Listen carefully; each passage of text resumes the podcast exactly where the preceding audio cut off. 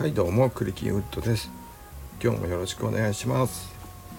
えー、オリンピックね面白いですよね、えー、ついついね画面を複数ね並べて、えー、見ちゃいますけれども。今日もね、え先ほどですか。あの男子バレーが、えイランに勝ちましてね、えよかったなと思いまして。あとあれですね。イタリアの選手陸上 100m ですか、え、ジェイコブズさんですか？勝ちましたね、え、イタリアの選手が勝ったということ初めてだそうですね、え、9秒79ですか？でやっぱりね、えー、着ているものとね、えー、履いているものはね、えー、見ちゃいますね。あのユニフォームはねアシックスマークでしたね。でスパイクはねなんかナイキっぽいですよね、えー、このアシックスのユニフォームにナイキをのスパイクっていうのがねなんか因縁みたいなものを感じますね、えーえー、それまたあのナイキの歴史であの話しますけれども、えーあとはあのナイキがね、え、フェンシングのユニフォームを作ってたりねして、え、まあバスケットとかはね、え、やるだろうなって思ったんですけど、えフェンシングとかね、えまあほとんどのものを作ってるんじゃないですかね。え卓球はね日本のチームは水野だったかな。で何ですか？面白いなと思ったのはね相撲。あ相撲じゃない。柔道。柔道着がね、えー、まあ、もちろんスパイクを履いてるわけないんで、あの畳が水野っていうことでじゃなくてねあの柔道着が水野でフランスとかのえー、選手は柔道着がアディダスなんですよ。うん、それがなんか面白かったですね。えー、あと何ですか自転車のね BMX ですかあの空中をくるんって回ってねかっこよかったなと思うんですけどね。なんか日本のチームのあれはあれかな個人が契約してるとかなのかなあのデサントのねマークがあの光りましたよね自転車競技ではね。あとはあれですかね。普通はまあスケボーもそうだったんですけどバンズとかがやっぱり強いのかな。あとナイキとかがね。うん、うん、あとね気になったのというというかね面白いなと思ったのあのスウェーデンの、うん、あ女子のサッカーのねあの昨日だっけ？一昨日ねあの女子日本がね、えー、スウェーデンに負け負けちゃいましたけれどもスウェーデンチームのユニフォームがねあのユニクロだったんですよね。あのレモンイエローのね発色のいいやつ。あれ鮮やかな色こうねあのユニフォームだとすごく人数が多く感じてなんか圧力がありますよねあの色で来られるとね。なんかすごくあのなんか守りが強い感じがしてなかなかね日本がそれでそれでじゃないかなと思うんですけどね、えー、目くらまし作戦みたいな感じでね。あのスウェーデンのあの防御を突破できずにね、えー、負けちゃいましたけれども。日本の女子はユニフォームアディダスだったのかな。うん、で日本が、えー、アディダスで、えー、スウェーデンがユニクロっていうのがね、えー、またあのこうどちらもグローバル企業だからしなっていうのがあって面白いですよね。うん、でねそういうふうにグローバル企業化してるのがねほとんどのそういうスポーツブランドなんですけれどもあのこういう場でね、えー、見せるっていうね自分のところのいかにもあのアディダスですとかねユニクロですとかあの水野ですっていうそういうねトレードマークを見せるっていうのがねあの各スポーツメーカーの何、うん、て言いますか、えー、市場を管理いやマーケティングといいますか、えブランディングですね、えうん、すごくやっぱりねあの強いチームとかねさっき言ったの 100m でねあのジェイコブズさんがねナイキのスパイク履いてたっていうとねやっぱりこう陸上にはやっぱりナイキかとかね、えー、思いますからねそれでそれがねあのあの印象をねお客さんの印象消費者の印象に残りますからやっぱり走る時はナイキを選ぼうっていう感じになっちゃいますからね。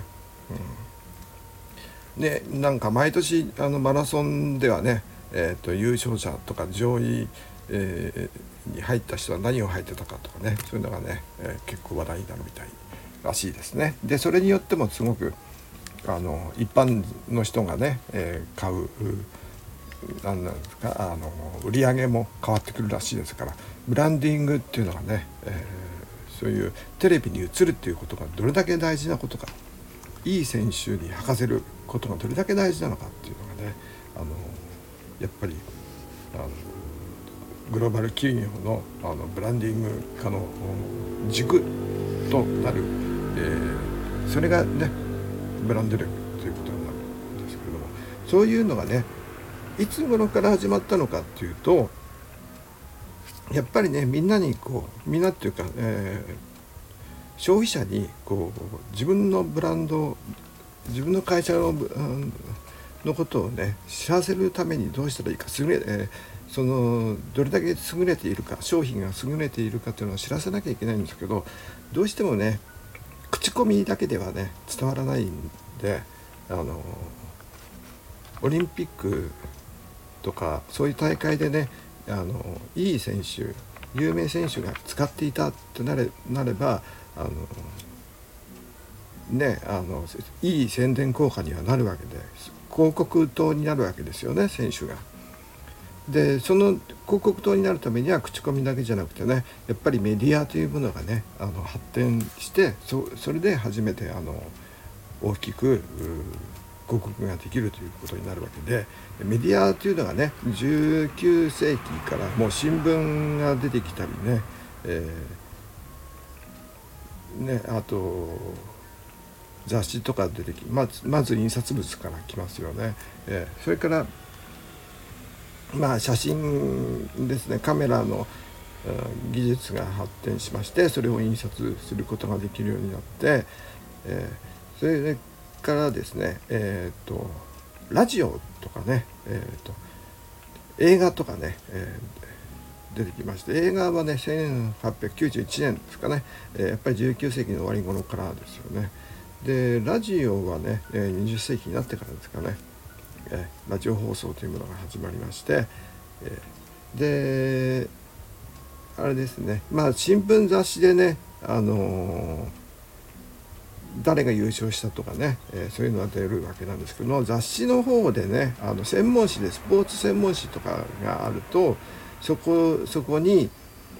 結局あの選手が履いてたのはうちの製品だとかねそういうのをあの主張する広告が出せるわけですよね。新聞とかにもそうですけれども。あとラジオの広告でもねそういうふうに喋ってもらうとかね、えー、するように出る。ただ、えー、ただねすごく大事な、えー、そのトレードマークを見せるっていうのがね一番やっぱりインパクトが、え、あるわけで言葉が通じない国でもね、あの、そのトレードマークが分かればどこのブランドなのか分かるということで、あの、やっぱりね、えー、どうしても視覚に訴えるというのが大事になってくるんですよね。それで、あのオリンピックとか競技をね、えーなんですか撮った、えー、映画とかね、えー、でそのさらに言うと、えー、テレビというものがね、え出てきましてそこから一気にね、え加速していくんですね、え宣伝方法が。はい、でテレビというのがね、え1930 1935年にドイツがね最初に、え実際に、え始めたというらしいんですけど。で1936年にあのベルリンオリンピックがあったじゃないですか。あのヒトラーのオリンピックね。この時に、まあラジオで全国にはね日本にもなんですけど中継されたらしいんですよ。えー、全国32カ国に、えー、ラジオ中継はされた実況中継ですね、えー、世界初のはされたらしいですね。えーえーと、日本の選手の何ですか平泳ぎで、えー、なんか、えー、メダルを取った人がいましたよね女子だったかな、うん、そういうのがねあの実況されたというふうに、えー、なんか NHK のページで、えー、ウェブページで見たような気がします。はい、でこの時にね、えー、ベルリンオリンピック、えー、の時に場内を複数のカメラで撮ったものを場外に中継するという、えー、生放送みたいなことをね、えー、まあ全ドイツドイツ国内に放送するわけじゃなくてね、えー、場外に映すというテレビがこの時に、えー、行われていたらしいんですよね。でその後も、えドイツは、えー、テレビというものをえー、なんですか、えー、発展させようとしたんですけれども戦争の方が先先だっていうふうになって武器作りの方を優先させた、えー、らしいんですね。えー、なので、えー、もうねもう次の年にポーランド侵攻とかかな、えー、あ39年か。もう戦争の準備を始めてましたからね、えー、ドイツは。でえー、っとね37年1937年にはイギリスがもう、えー、実験段階で、えー、テレビ放送を始めていると。で1941年にはアメリカがやってますね。でただねこの頃はねほとんどもう戦争に関係するニュースとかそういうものだったらしいんですよね。まだ、えードラマ作りとかねそういうことまでは余裕がなかったみたいな感じで。で日本では1953年にテレビ放送が NHK で始めた。あと実験放送かな始まったのかな。はい。えですからですねえっ、とテレビが発達した後ですねえー、戦後になりますけれども1948年は、えー、とまだね、えー、中継放送までは技術的なもので追いつかなかったみたいなんですけども、えー、その後ですか、えー、1952年のヘルシンキあたりからポツポツとテレビで、えー、放送していたようなんですけれども、えー、実はもうその頃からねあのーこのトレードマークといいますかあのラインのサッカーのスパイクなんかで、えアディダスのあるでしょあの3ストライプというやつ。あれがね1948年に、えー、考案されたということなんですけどもあれトレードマークとしてもともとね、えー、3ストライプを作ったわけではなくあれは側面の皮がねあの履いてるうちにこう伸びてくるっていうのがね えー、ていうか えー、まずいということでね、えー、伸びてきて、えー、それが、あのプレーに影響してくるということですね。だんだん皮が伸びた分だけこう薄くなってきちゃうんですよね、えそうすると穴が薄くなるとまあ弱くなって穴が開きやすいということで、えで、あの3本のラインを入れて、えー、縦垂直方向の方向をこう補強する感じですかね。えー、で、えー、あの3本のラインで、えー、皮ラインというか皮ね、えー、で上から縫い付けたということですよね。でそれがたまたまトレードマークとして、えー、見えるという感じになったんですよ。ですごいそれがね、えー、宣伝効果になるわけで、あのまあ直接ね、えー、サッカーの試合を見に行った観客はもちろんですけれどもあの あのテレビを通して見たりね映画で見たりとか、えー、雑誌で見たりとか選手がそのスパイクを履いてるってね一目でわかる。ああっ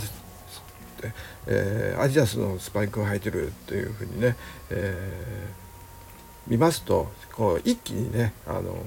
市場が広がるというか、えー、お客さんもやっぱりあの選手と同じものが履きたいというかね、えー、サッカーをやる人も観客の人もねあの知るわけですよね、えー、あのメーカーだというのがね。えー、でえっ、と1848、えー、1948年といえばですね、えー、アディダスとプーマになったんですよ。あの なったんですよ。っていうかもともとあのダツラ兄弟の会社だったじゃないですか。あのニュルンベルクというバイエルン州のね、えー、ニュルンベルクというところで、えー、始めた会社なんですけれども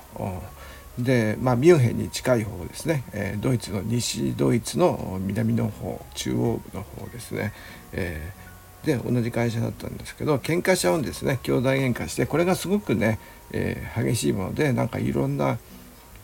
説がありますけれどもあの弟の嫁が、えーと、兄貴の悪口言ったとかね、えー、なんかそういうような話なんですけれども、えー、兄弟喧嘩して、えー、この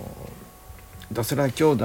の工場が、えー、靴工場がこう分かれちゃうわけですね。でお兄ちゃんのルドルフは販売部門というか営業部門をね、えー、担当してたんですけどもその人たちの、えー、担当グループをね 連れて、えー、プーマという会社を作ったんですね。で弟の方の、えー、アドルフは、えー、アディダスという会社にして、えー、で弟くんの方はね、えー、無口でね真面目でね、えー、技術者の技術者といいますか職人さんみたいな感じのタイプだったらしくてだお兄ちゃんの営業の方がプーマ。で技術職人、職人さんが弟くんは、え、アディダス。となって川を挟んでね、えー、と別々の会社に分裂したのが、え、1948年。で、えー、1949年次の年かな、えー、さっき言ったあのスリーストライプを、えー、商標登録したと。いうことですがそれがね 目立つんですよね、えー、とても、えーと、他のね、えー、古いサッカーシューズメーカーえー、例えばね、えー、パトリックという会社がありまして、えー、ここはねすごく古くて、え、1892年から、え、パトリックさんが、え息子さんとね、え、靴職人だったんですけども、え、靴作りを、え、サッカーシューズ作りを始めたというらしいんですよね。でこのパトリックはまだねそういうトレードマークみたいなラインとか出してないですしね。他にもね、えー、いろんな、えー、競技の、うん、靴会社があったと思うんですけれどもそういうトレードマークみたいなラインとかね、えー、パッと見てねすぐどこだか分かるような特徴的なものを出すメーカーはなかったんですね。だからすごいこのアディダスのこの3ストライプを商標登録したということが、えー、まず第一のブランディングのこの時代の第一歩じゃないかということですね。あの視覚に訴えるということですね。あの言葉が通じない国でもあのテレビを見てあるいは写真を見てああどこのメーカーかすぐに分かるということで、ね、今今パトリックは日本ラインですよね。あとタイガーのラインとかね。ナイキのスウォッシュマークとかねあのあるじゃないですか。すぐ見て分かりますよね。あの水野のマークとかもね、えー水野のマークはちょっと難しいかなあのデサントのねあのちょっと矢印3つに分かれた矢印のマークとかね、えー、まあもちろんプーマもね、えー、アディダスに次いでその翌年くらいにプーマラインですか、えー、みたいのを作るわけですね。それでえー、っとねここでねあのここでと言いますか、えー、ターニングポイントみたいのが一つありましてちょっとねえっ、ー、とアディダスがねリードをするんですね、えー、それはね、えー、西ドイツまあこの頃ね東西分かれちゃいましたからドイツが。で西ドイツの代表チームのシューズをアディダスが担当したらしいんですよね。えー、で1954年のワールドカップサッカーのワールドカップで西ドイツが優勝しちゃったたんですよね。優勝しちゃったっていうとあれなんですけどこですごく名を上げたんですよね。えー、でまあねプーマだってねそれじゃああの負けちゃいられないってんでねいろいろ売り込んだりしてね、えー、技術のアディダス営業のプーマですからプーマとしては営業を仕掛けるわけですね。それでプーマはねえー、っとねあんまりねちょっと詳しくはわ、えー、からないんですが多分南アメリカ方面を攻めたんじゃないかなと思います。今もそうでしょ？あのブラジルとかね、えー、あウルグアイはどうでしたっけかな、うん、でもウルグアイってあのあのパリでね1924年ですからパリのオリンピックでね優勝したりしてますし、えー、その次のオリンピックでも連覇したのかな、えー、あのアムステルダムでもサッカー優勝してますし1930年のワールドカップ第1回のサッカーワールドカップ開催国もウルグアイで優勝もウルグアイなんですよ。ウルグアイというのはブラジルとえー、アルゼンチンの間の国小さい国ですけどもサッカーやっぱりすごいその頃からね、えー、強くて、えー、盛んだったということでおそらくね、え、プーマはそっち方向南アフリカ方向から、え、結構ね攻めていったんじゃないかなと思います。それで、えー、アディダスはまあねあの西ドイツの代表チームを勝ち取ったわけですからその後あのドイツのリーグとかね、えー、できていくわけでしょ。でどんどんどんどんあのサッカーというものとかね、えー、あとは、まあ、陸上競技とかねオリンピック関係の、えー、スポーツがどんどんあの発展していくわけですよ。うん、でそこにあのプーマラインを見せていく。アディダススリーストライプを見せていくっていうあのアディダスプーマ戦争みたいなね代理戦争ってよくあの言ったりしますけれどもそういうものがあったりとかするわけですね。で有名なのはねえー、っと何ですか、えー、ローマオリンピックあメルボルンメルボメルボルンオリンピックですかオーストラリアの1956年のメルボルンオリンピックでアディダスがね、えー、スパイクシューズを選手村、に無料に、えー、配ったらしいんですよね。えー、で欲しい人にはね、えー、無料配った。ででプーマはねちょっと一歩遅れを取ったんで次のローマオリンピックでは、えー、プーマはね、あの優勝しそうな選手をね早めに見つけといて、えー、その人たちたちに、え、プーマを履いてくれっつって、え、お金を払ってで履いてもらった、らしいんですよね。でプーマは、え、その後もなんか選手を獲得獲得っていうか、え、まあ賄賂じゃないですけどもあの、まあ、そそういうスポンサー契約ですかね、えー、そういうふうにして本当はねあのそういうあのオリンピックっていうのはそのプロ選手のものじゃないっていう感じだったのでオリンピック精神に反するということで批判されたりね禁止みたいな感じになってたんですけども、えー、それでもなんか裏ではやってたらしいんですよね。でローマオリンピックのの時がね、えー、結構プーがそれ激しくやってたらしいんですけどもその後の東京オリンピック、えー、1964年の東京オリンピックでは、えー、金メ 200m でね、えー、金メダルを取った、えー、アメリカのヘンリー・カーという人はね、えー、東京その人の証言では東京で、えー、なんかトイレでね、えー、プーマのエージェントが来て、えー、なんですか札束の入った封筒を渡したと、うん、いうことなんですね。えー、あプーマとは言ってないですね。シューズメーカー。だからどっちかですね。プーマかアディダスどっちかなんですけどももらうもらったらしいですね、えー、東京の時、えー、ですから、えー、オリンピックの裏にはそういうのがあると。うん、何しろテレビで放送しますし、えー、雑誌にも載ります新聞にも載りますしね、えー、で表彰台に乗った時にもね、えー、ユニフォームのマークとかもね、え出したりとかするようにもなりますしね、え何よりもそのブランディングが大事だということでも、えあります。でもちろんね、えーと、陸上競技サッカー以外でもテニスとかだ、えー、そういうのでも、うん、そういう傾向が出てきまして、えー、ねえ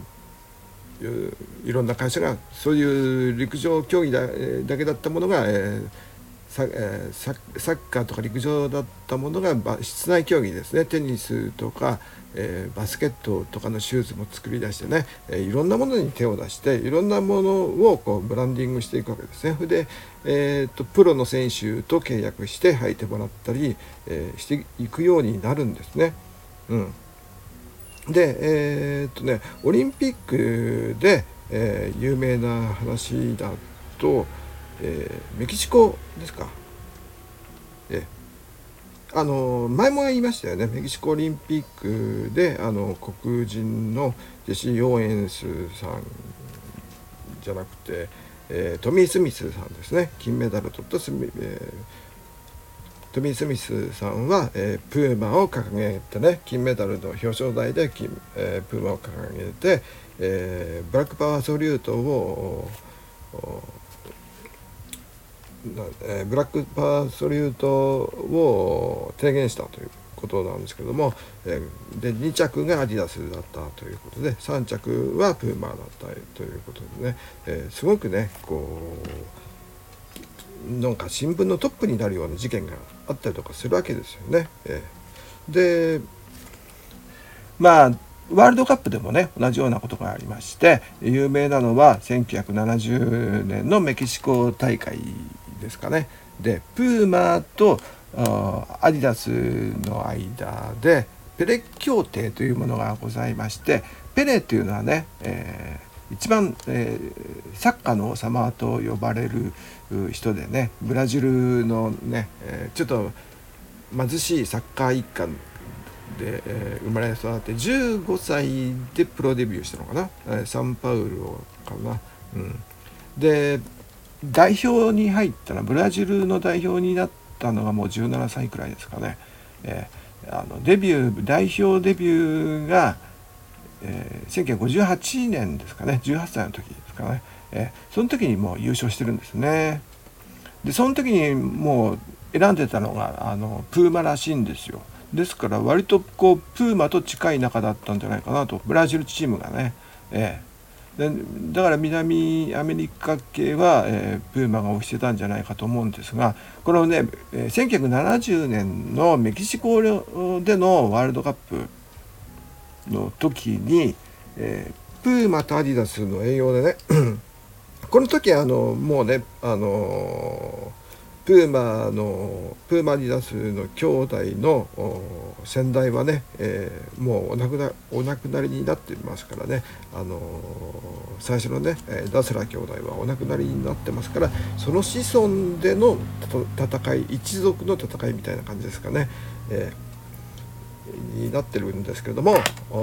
やっぱりライバルなんですね、えペレ協定ということでそのキングペレサッカーの王様ペレをどちらが取るかということで、え、両者が協議を重ねて、え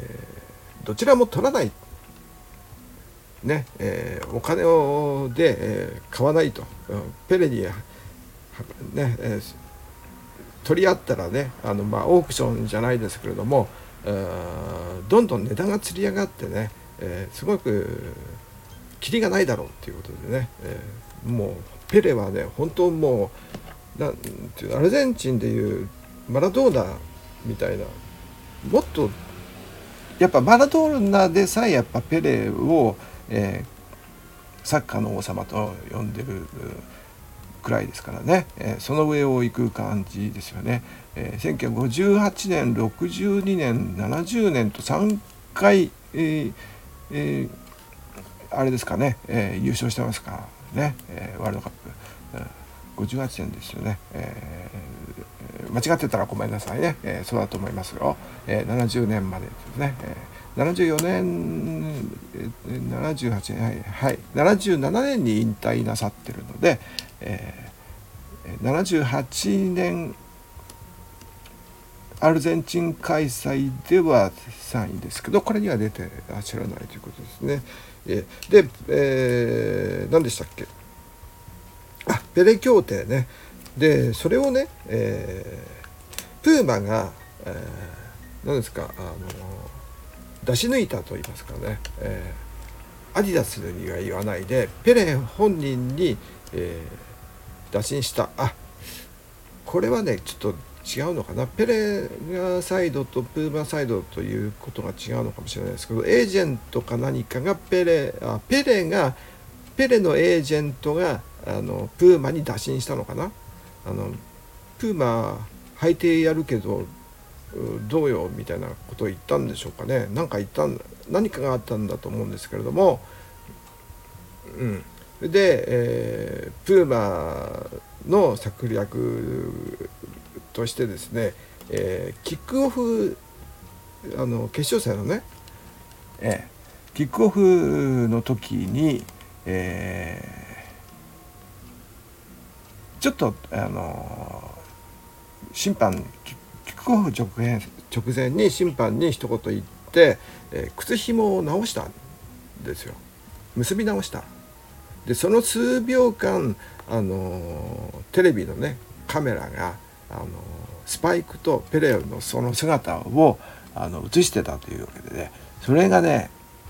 あのすごい宣伝効果を生むわけですよね。えー、何しろサッカーの神様があの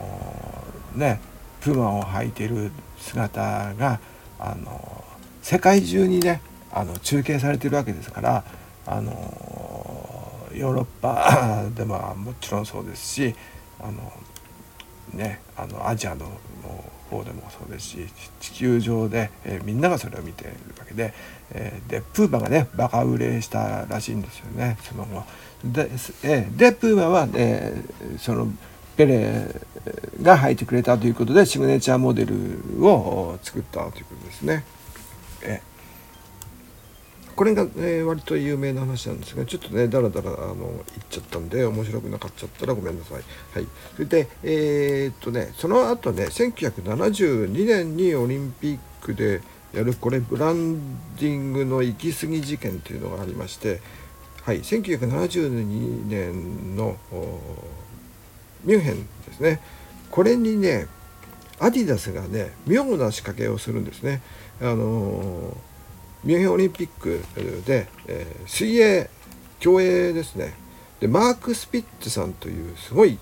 競泳のねすごい人がいましてこの人がね7冠を達成するんですよね。7冠ってなんか分かんないですけどあの 100m200m400m、えー、自由形背泳ぎ背泳ぎなんか平泳ぎなんか、えー、リレーとかねそういうので7冠、えー、水泳で、えー、ね水泳でえって思いますよね、えー、スパイク出てこないじゃんっていう感じで、えー、でアディダスの仕掛けとしてあのこのマーク・スピッツさんにねあの頼むんですよ。お金を払って。表彰台に上がった時にあのうちのスニーカーを見せてくれスパイクを出してくれっつってね、えーあの頼むんですね、えー、お金を渡して。それがねあのアディダスの、えー、ガゼルっていうやつですね、えー、ですから水泳とは全然関係ないのにそこでアディダスのスパイクをこう出しちゃうっていうのがこう行き過ぎだろうそれはいくらなんでもということでかなり批判を浴びたんですけれどもその批判を浴びたということが逆にあの宣伝になっていくわけですよね。で今日ね、えー、この辺に1972年あたりまでの、えー、ブランディング特にアディダスプーマの話をしました。それであえてナイキの話は別にしたいのでナイキの話を多分ねあのナイキがあのこの業界に靴シューズ業界に、えー、入ってからあのスニーカー文化というのが、あの一気に、あの変わったんじゃないかと。スニーカー文化というのがね、えー、急速に発展した。スニーカー文化というものができたんじゃないかという、行き,、ね、行き過ぎた文化かどうかは分かりませんが消費文化といいますかね、えー、なんて言いますかナイキがはすごいですね、うん、すごいと言います。革新的なというか革革命的なとかいろんなものを象徴するのがナイキだったのかなというふうに思いますけどそれでまた次の機会にします。今日は、えー、1972年までのアディダスプーバーを中心とした、えー、話だけにしておきます。えっ、ー、と毎回長くなってしまいますが間延びしててね、えー、接続詞が多いので是非とも1.5倍もしくは1.2倍で、えー、聞いていただければその方が聞きやすいかなというふうに、えー、私は思います最後まで聞いてくれてありがとうございますそれではまた。